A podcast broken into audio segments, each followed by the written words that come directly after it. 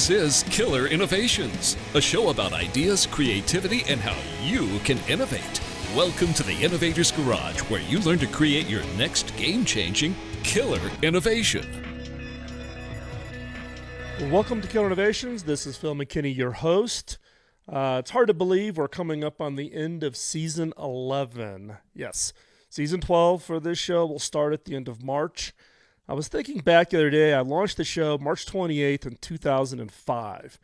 Have to keep reminding people that I've been podcasting um, before uh, iTunes. And since July of this year, we are now nationally syndicated on BizTalk Radio, carried about on about 30 stations or so across the country. Um, we are still in temporary space. Um, if you happen to be listening live, feel free to hop over to Facebook. Facebook, um, um, we stream the video live out onto Facebook, so you can actually uh, see the show as it's being produced here uh, in the live segments. Uh, for those of you who are live, you can actually see some of the construction going on behind me here. Hopefully, we will be in the new and uh, studio by uh, February 28th. That's the target date um, for the first show to be produced under the new studio. So, back to the history of this show here. The motivation, or the original motivation for this show, was really as a result of uh, my mentor, Bob Davis. Bob hired me in my first job, uh, persuaded me to, to uh, come to uh, work for him. Uh, I was in a company out in Naperville, Illinois. Bob was a big name software guy in the old mainframe days of the 60s and 70s. But Bob had such a huge influence on my career. Uh, he was one of those guys that said I could be the world's greatest software engineer, which was what my background was, or he says you could be the best all around kind of business person. So he rotated me through. I did six months in software. I did six months in sales. I did six months in marketing. I actually did six months in finance. I did six months um, in uh, executive uh, program managing. And it was really that kind of started my career. I ended up going to uh, three businesses as part of Bob's team. Bob now is retired, um, lives in uh, lives in Arizona, uh, but the impact that he had on my career is profound. Um, it really was kind of that ultimate mentoring experience of rotating throughout the business and really getting that overall experience. So, a number of years ago, I went back to Bob and I asked him, How do I pay it back? The amount of time he put into my career and the impact that he had on me and my professional life. And he basically said, Hey, y- you can't pay me back. What, i what he asked me to do was to pay it forward, share my experiences, my expertise. Um, and that's what really was the catalyst for when I started doing the, the Killer Innovations podcast back in March of 2005. And in fact, it was March 28th, 2005, sitting in a hotel room, Marriott, in Phoenix, Arizona. I was there for a, a trade show and uh, simply plugged a microphone into the side of a laptop, did a recording, uh, posted it up on my blog site, and uh, as we say, the rest is history. Now, as we're coming up, we're you know we'll in, ending season 11 at the end of March. We'll start season 12, um, and I'm not quite sure how to celebrate the starting of season 12. Um, if you have some ideas, let let me know. Uh, you can always email me at phil at killerinnovations.com. Um, at the when we did when we passed the first hundred shows, which we did in the first two years, uh, we actually invited listeners to actually send in recordings. You could actually send in your um, you know your comments, your thoughts about the show, um, you know those kinds of things in, and people sent in audio files and video files. You can actually go back and find it in the old archive um, and listen to that. So that's one way we've done a celebration, but we haven't really done a celebration since show 100. So if you've got some ideas, let me know. Now, let's pick up where we're going to go with the show this week. So if you remember, two weeks ago we were discussing uh, creating innovation timelines. And innovation timelines are really those things about how do you predict uh, the future? How do you go about the whole process of of laying out what is the, the vision for your organization, for your team, for the changes that you're going to make? And I actually shared with you, and there's availability. You can go over to Killer Innovations. You can look for that show. It's two weeks ago. Um, there's a bonus in there. You can actually download the actual uh, uh, an example timeline that I had from from years back, so you had a feeling for what I what how what I was talking about. And last year we talked about what we call scouting checklists. So now you've created the timeline. Now you've got to go out and scout to understand the context. What is it that other people are doing in those areas? So pick those high priority ones off your timeline and then actually go off and do a methodical kind of scouting activity, looking at universities and governments and other businesses and uh, looking through patent portfolios, et cetera, to see who's doing maybe some interesting areas in the same space. The importance is to have context so that when you go into brainstorming activities, you actually have you know what you're looking for. You're not guessing. You can actually go out and uh, understand what's been done or what's being done in that space, and then focus your efforts on um, breaking new ground. Really come on, coming up with that killer idea that's really going to be transformative. So this week, this is where we're going to pick up. So this week, we're going to take that next step and discuss how to take all of this in and generate the ideas. Now, we're not going to get all the way to walking you through uh, what uh, how I run my brainstorming sessions. We'll do that in a future show. But what we're going to talk about is is kind of look back to see how most people run their brainstorming activities and why those are not the best ways to do it. I'm going to share with you the six golden rules for innovate for brainstorming, and these are kind of the rules that I've just learned for, through hard knocks, uh, having done literally, you know, hundreds of brainstorming activities for myself, for the businesses I've been involved in, outside businesses that I that I help and advise. Um, and then the last is we'll talk about leadership role. If you're going to lead it, if you're leading a brainstorming session, that that's a lot of responsibility. You've got to treat it seriously and you've got to prepare. So we're going to talk about the historical look at, at brainstorming sessions. I'm going to share with you the six golden rules of brainstorming that I've come up with over my years. And then we're going to talk a little bit about leadership. And that should take us through uh, the rest of this show. So let's take a step back. In my experience, most brainstorming sessions fail because they lack an effective plan. Basically, most organizations treat it like a meeting. They have no agenda, there's no stated objective. Now, recently I sat down with a friend. I'll just call him David. Names changed to protect the innocent. As he told me about, he was basically trying to work on his own brainstorming ideas for his company. Now, many companies think they have a plan simply by the fact that they sent out a meeting invite. That's not the case. Now, he was frustrated because he'd put a, he thought he put a lot of time and thought into organizing the brainstorming session, but he didn't see really any kind of substantial results. Um, so I asked him to walk me through, share with me, how did you do it? What were the steps you went through? So the first thing David did is he really decided that he needed to do something. There was some impetus that he's going to have to get out there and really go try to do something. He got together with a few coworkers and, and they decided that they needed to do something because there were some pivotal changes coming to their uh, industry. Sales were down. You know, there were competing products. There was all kinds of new activities in social media. Um, and there was really new methods to distribute the products that they were offering. Um, but they, all of these things were challenging. Competition, new distribution means, um, new customer requests, new customer demands that the industry never experienced before they really felt that these core issues was their customers' ability to evolve and really to thrive. They had to meet these changes. They had to go through this the, these transitions. So David wrote a quick email, blasted it out to the, his uh, people, and basically he asked them, "How should we change in order to align with the sweeping changes that are facing the industry?" Now he sent this email company wide. Um, and he set out a date in the future to do this. To give an hour, he got everybody together, and you know this is how it always happens, right? Someone says, "Oh, oh, I'll be the scribe," and everybody's whipping out ideas, and someone flips it down. Then someone says, "Oh, I'll type it up." They type it all up, they put it into an email, and they send that email around. What happens? Now, be honest. What happens? Nothing. Nada. Nothing happens with those in this case, David got this big long list. He got distracted on other priorities. Month later, no progress. Nothing happened.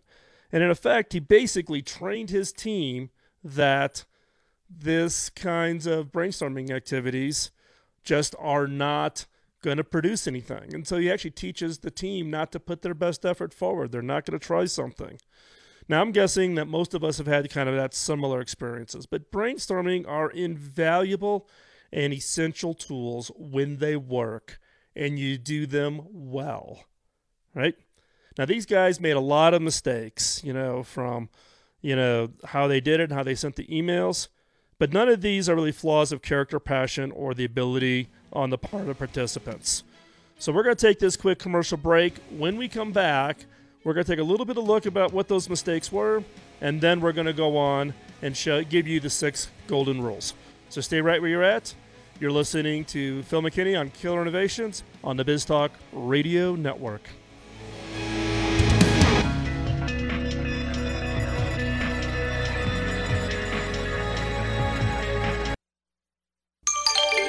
Biz Talk Radio.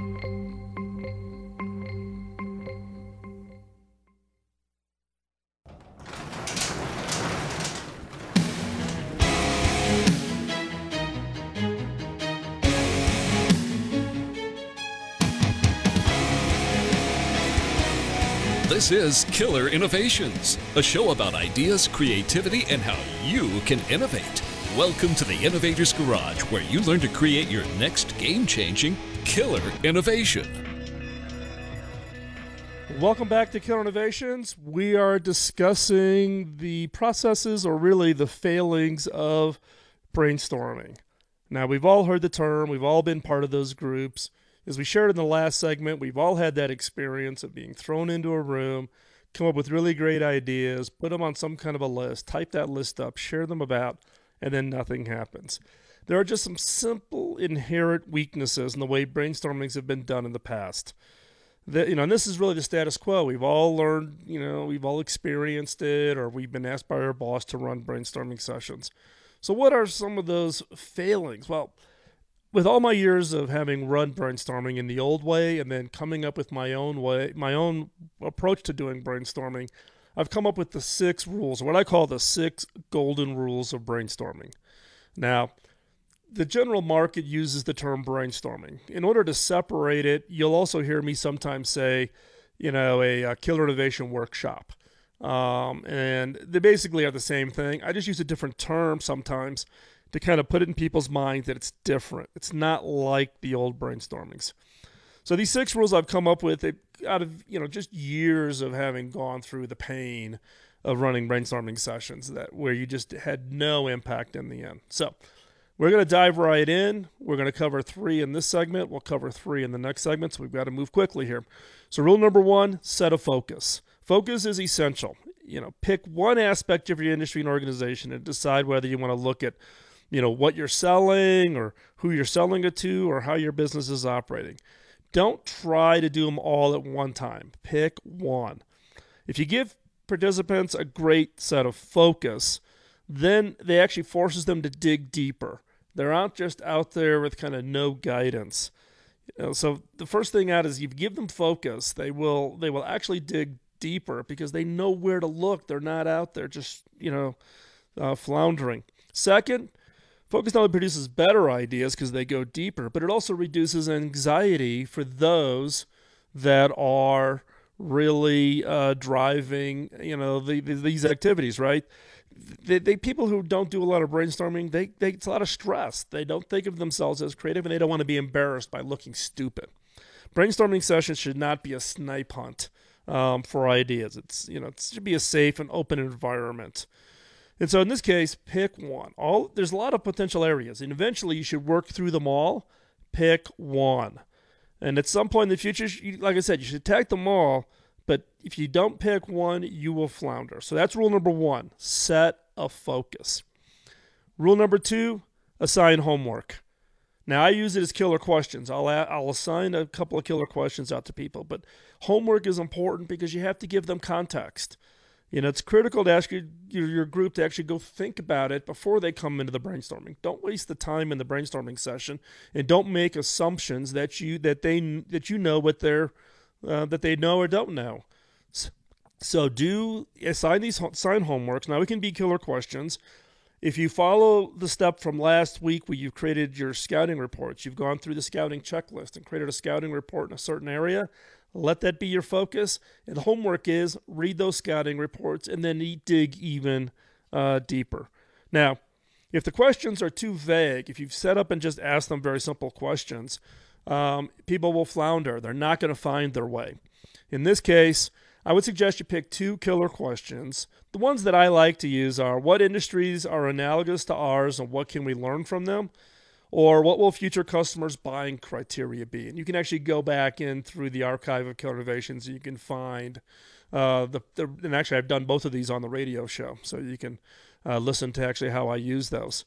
And I would assign these two weeks prior to the, the workshop or the brainstorming session. Send out the killer questions to all the participants and explain that you're looking for, for very specifically for observations and ideas around those questions, which means get people up out of their chairs, get them out of their desk, and actually go out and see and go out and talk with people, talk to customers, talk to whoever they need to to answer these questions and be clear that you're assigning this as homework and that the homework requires that they got to get out there and do that and they've got to report back when the brainstorming session. So, right out of the gate, two weeks prior to the brainstorming session, assign them a couple of killer questions or however you want to have them do the homework with the expectation when they come in, they're going to share observations. They're not going to share readings, they're not going to share clippings from what they read online. They're actually going to go out and talk to people critical. And then rule number three is encourage investigation. Now, everybody's busy, right? We all work all day. We have to go to industry events. Look, as I sh- I'm off to the TED conference immediately. As soon as I get done with this show, I'm standing up. I'm in the car, and I've got to dash to the airport to make my flight.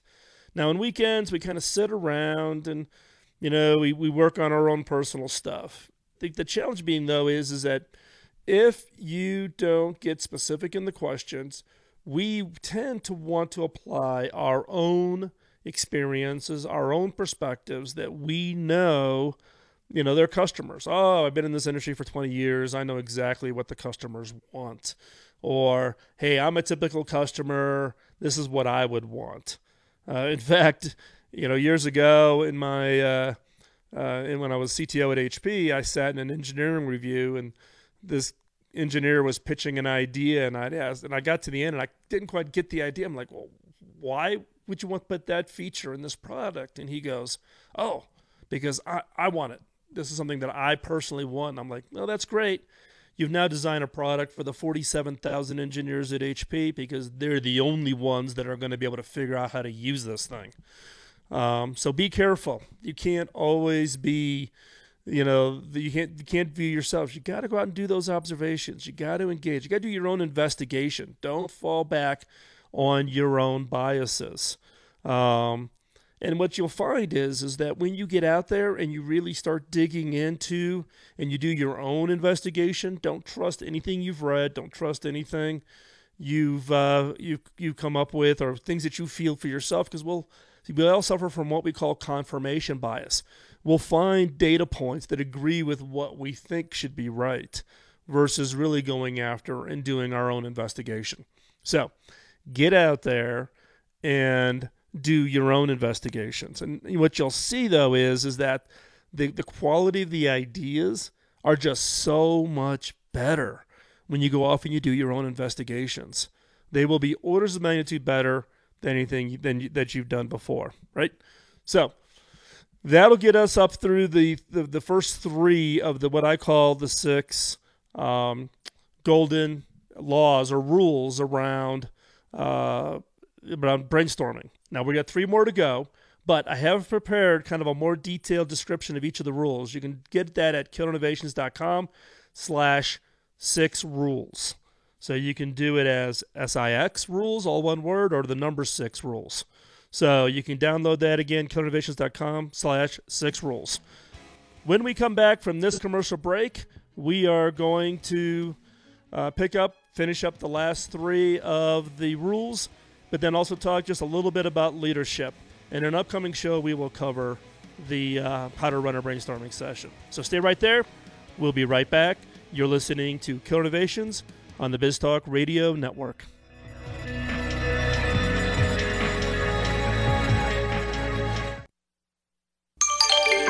Biz Talk Radio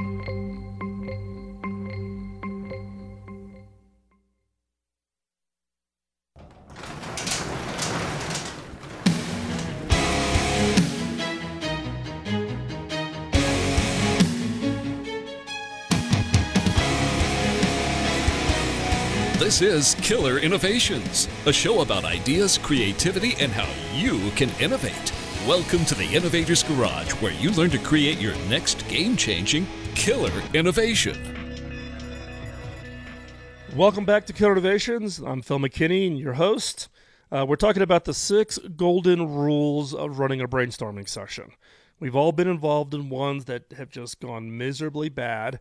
Sometimes we've gone gotten involved in ones that are actually run very well, and we're never quite sure why they run so well. So I'm sharing with you what I've come up with as my six golden rules for running innovation or running brainstorming sessions. So the first one, rule number one, set the focus.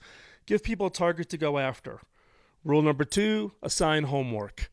Let people get some context, get their minds wrapped around the target area, that the focus area that you've assigned. And then rule number three, encourage investigation. Don't rest on kind of your history or your view of yourself or your knowledge. Get out there and really look at some uh, investigations. And let's pick up with rule number four, which is don't filter. We all have assumptions. We all have kind of things that oh it worked in the past or we tried that before and it didn't work. We always we have these biases particularly when you get asked a question and you jump in and you go, "Oh, I know how to answer that question." That should be your red flag that bias is kicking in. Do not filter. The whole point of getting into a brainstorming session is to come up with something new. Don't answer it with the obvious answer. The key is to get beyond that obvious answer. Find the uh, the non-obvious answers to the questions. Because guess what? Your competition they are going to come up with that obvious answer. They're going to stop there. They're going to focus. Those killer ideas, those things that create game changing innovations, are those non obvious answers. So, rule number four don't filter. Don't let your bias kick in and start filtering out um, assumptions or you think you already know how to answer the homework assignment that you were given um, as part of rule number two. Don't. Stick with it. Rule number five set a schedule for generating ideas and stick to it. Now, a lot of people will sit back and tell themselves, "Oh, you know, I'll, I'll when I have time for it, I'll get to it. I'm going to put it off on my to-do list." You know, but the odds are you're never going to get back to it unless you're in this game. You know, like for me, I have a daily regiment of how I generate ideas, whether that's ideas for myself, ideas for the company where I'm CEO, or ideas for other companies that I'm helping out. I have a daily regiment where I am constantly developing and coming up with those new ideas. So the key here is is that you need to set aside time. Now that could be 15 or 30 minutes a day to really focus on that ideation. In the last segment of, of, the radio show, we typically will go into what we call the killer question. And I encourage you just take 10 minutes a day. So it's kind of like getting exercise in the gym. If you just can do 10 minutes a day and you get and you do it for 30 days, it becomes a habit. Then you can make it to 15 minutes and then you can make it to 30 minutes. And just think if you could really exercise that creative muscle, how many ideas and how many great killer ideas you can come up with. Now, the key when you're running a brainstorming session is set the schedule. Don't let it just ramble on for hours and hours and hours. Time, you know, people will start you know running out of that energy it's better to break it down into smaller sessions. Um, you know you don't want to uh, you, you don't want to cause it to to be stretched out where people are just kind of floundering. You want to kind of end on that high note when people's energy is really good and people are pretty satisfied. Um, you know, but I've seen brainstorming sessions go on for three or four hours into generating ideas. And I don't know, man, I don't, I don't know how my brain would work for three to four hours. Um, so you need to time it based on energy. You can split it up into multiples, but you need to set the schedule. You need to set the schedule for yourself. If you're doing it for yourself, you need to set a schedule for your organization. And you may just want to say, you know, once a month you're going to hold a brainstorming session and you're going to change the topics, you're going to change the homework assignments, and you kind of get people into that regiment. That's another option. And then rule number six ranking isn't a dirty word. Lots of brainstorming sessions, people come up with all kinds of crazy ideas. We write them all down. put type them up, send them around. But there's two, three hundred ideas in that. You need to rank them. Now, there's lots of podcasts that I've done for Killer Innovations on how to rank. Um, but you know, in my previous job at HP, as a CTO role, we would get 2,500 to 3,000 ideas a year. And we would actually have a process to go through and kind of find that proverbial needle in a haystack. And it's not all that sophisticated. It isn't a bunch of financial analysis. It's answering five questions. Get a minimum of eight people to, to uh, vote. So you're basically laying crowd wisdom, and we ask five questions. And the questions are very specifically worded to uh, cause you to to kind of ignore your bias and focus on really the, the quality of the idea. So, like I said, there's lots of uh, episodes of the podcast. You can go back and look through the archive, but you need to rank the ideas. Because what you'll find at the end is ranking at the end is actually turns out to be incredibly powerful. You will notice that the attitude of the people when they leave that workshop is that it's not just that we came up with 300 ideas, but we got these three ideas that are just really great.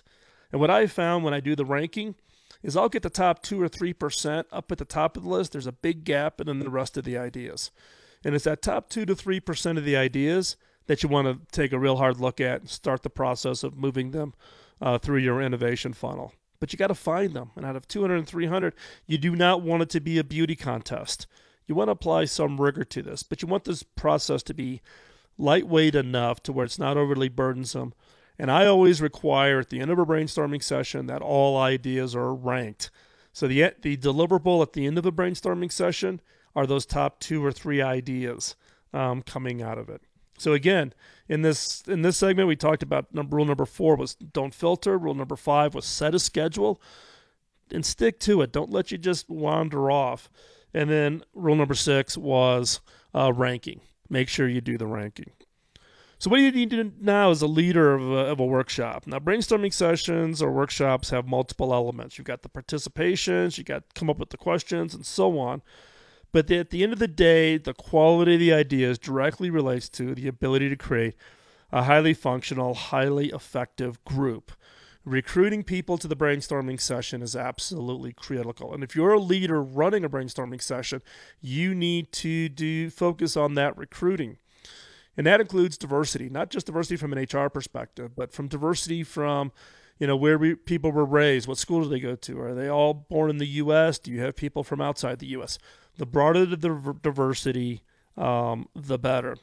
So but, but the key there is once you've recruited them, then you've also got to prepare them. Now, in the workshops I run, they typically have multiple participants, but the representatives from all the relevant divisions. Not everybody from sales, not everybody from marketing.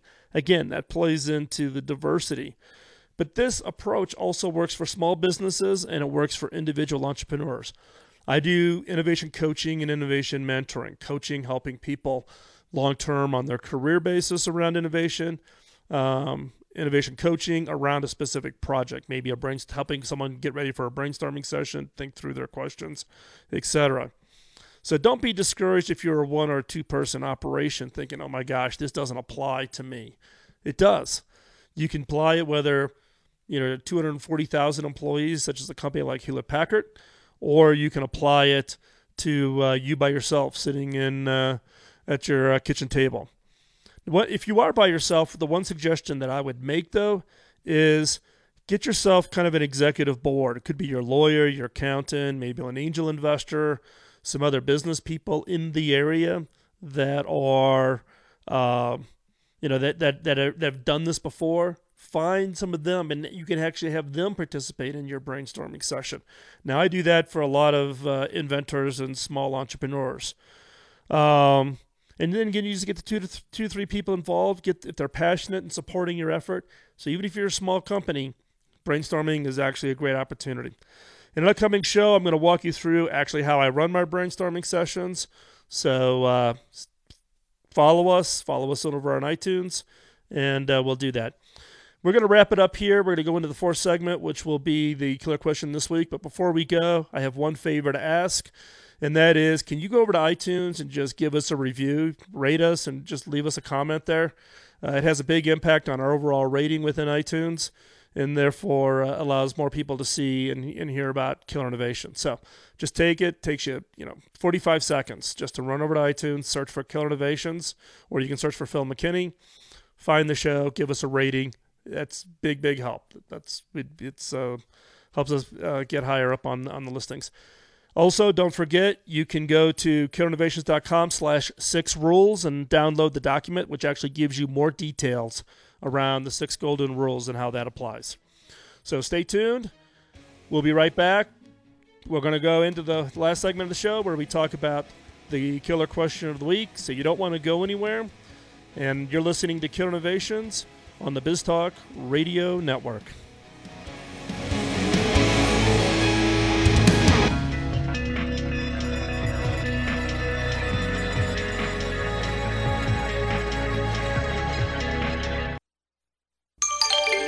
BizTalk Radio.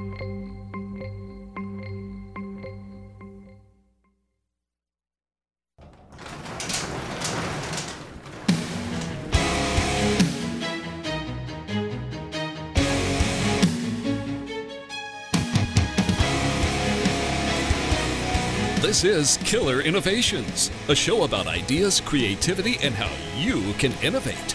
Welcome to the Innovator's Garage, where you learn to create your next game changing killer innovation. Welcome back to Killer Innovations. This week's killer question. Now, killer questions are those questions that, when asked, cause you to look beyond that obvious answer. They cause you to kind of think more about what it is um, you're, uh, you're you're thinking about, whether it be a problem, a product, a new kind of service, the way to look at your customers. So this week's killer question is is who do I not want to use my product now, but may want to in the future? Who do you not want to use your product now? Now you're thinking, oh my gosh, why would I ever want that? I want every customer. We tend to assume that any customer is a good customer. But some cases, you're not in a position where you want them now, but you may want them in the future. So now this is, uh, you know, this is just one of those questions that tend to cause people to kind of just, you know, the brains to fritz out. Now, let me give you an example. Now, do you remember back to dial up internet service? You know, this is back coming off of mainframes and really before uh, the internet really became accessible to everybody. You know, in the early 90s, companies like AOL and CompuServe, Earthlink, um, I, I, had my first account was on the source. Um, and it began offering access to the web, and it was really it was billed by the minute. The more you used it, the more you paid. Logical, right? Now these three companies essentially offered the same product on the same terms, and very quickly people who use the service they offer divided into two camps. Now the majority logged on once or twice a day, checked their email, read some sports stats or gossip, and then logged off. However, a small minority logged in for hours or days at a time, and those people quickly ran up bills into the thousands. Now, pop quiz. Is this a good thing or a bad thing for your business?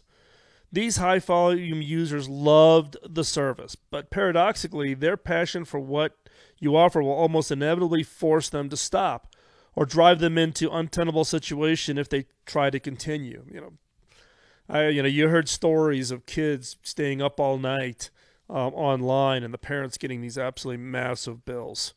So if you're running AOL or CompuServe or Earthlink in the early 90s, what do you do? You continue the same pricing structure that strongly disfavored your most ardent users, or figure out some way to continue improving profits without punishing the people who really love what it is you do. In other words, would you decide to keep or push out those high use customers? In the end, AOL was the first to take a radical step to address these questions. In, in 1996, they switched from a pay per minute to a flat fee, unlimited usage. Now, this was daring. As a parent at that time with my kids, I loved it because it saved me a lot of money. But this was daring because they risked seriously alienating the low usage customers who were used to paying less than the $20 a month that they were going to charge. On the flip side, they had to massively upgrade their infrastructure in order to accommodate demand. AOL was bombarded with complaints about busy signals and slow speed. Users used to joke that AOL meant for always offline. And it used to be that once you got logged in, you never signed out because your odds of getting dialed back in almost was to zero. Now, for a short while, it looked like they might have made a poor decision. However, this new flat rate addressed a fundamental fear that even low usage customers had with the old pricing formula, namely, not knowing what the monthly bill was going to be. So, AOL's new strategy took away the stress that came with worrying about the bill. Parents no longer had to hover over the kids and nag them about getting offline. The result was that the company shot ahead of all the others and became the leading ISP through uh, really through the early 2000s. The other companies, Earthlink, CompuServe, Prodigy, quickly copied AOL's new pricing structure, but AOL had the huge advantage of being the first mover. Now, in the early days of the mobile phone industry, telecom companies grappled with similar issues on the cell phone. Parents would toss a cell phone into their baby's crib um, you know, dial another phone from it and keep it online all, all night when the first cell phone guys went to this unlimited usage. And basically, it was tied to this kind of free evenings. This was a big problem in the UK where they were the first to go to the free evenings. And parents were basically tying up the mobile network using their mobile phones as baby monitors. More recently, people have used their smartphones as jury rig security systems for streaming live footage in their living rooms or from their uh, offices. And anyone who experienced problem with AT&T's network in urban areas can understand why this might be an issue. So are these customers abusive? Do you want them? Should you penalize them for using vastly more than their share of the network and compromising connectivity for other users? Or if I was if I was still working in the wireless industry and look, I spent the late 80s, 90s, early 2000s in the wireless industry, I'd be looking for ways to understand and migrate the high volume users into some form of a different program. You don't want them using the core, but you want to keep them. It's that situation where not now, but soon.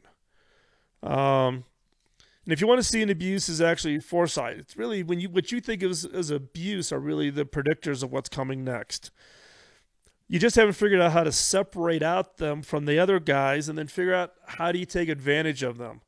So, what are some of the sparking point questions? Do you have customers who consistently take more than their share of what you're offering? And is this a problem for you? If it's a problem, why is it a problem? Is it compromising your other customers' experience or taking an inordinate amount of time for you to deal with? And are these people really abusing you and what you do, or have they simply found a new way to use your product?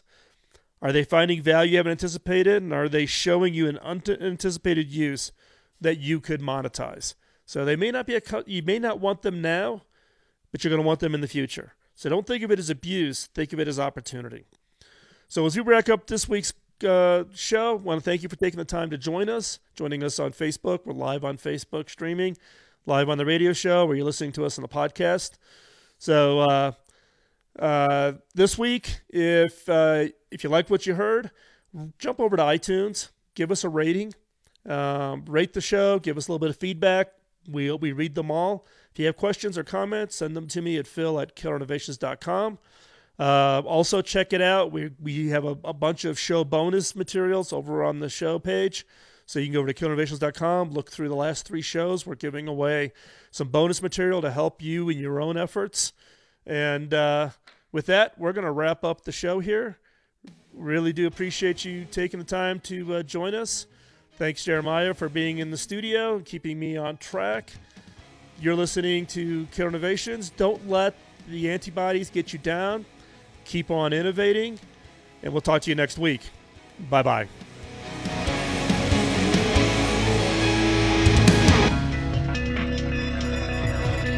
Opinions you hear on Biz Talk Radio are those of the hosts, callers, and guests, and do not necessarily reflect those of this station, Biz Talk Radio, its management, or advertisers. The information on Biz Talk Radio does not constitute a recommendation, offer, or solicitation to buy or sell any product or service. If you have any questions about Biz Talk Radio, contact us at 817 274 1609 or at biztalkradio.com. Biz Talk Radio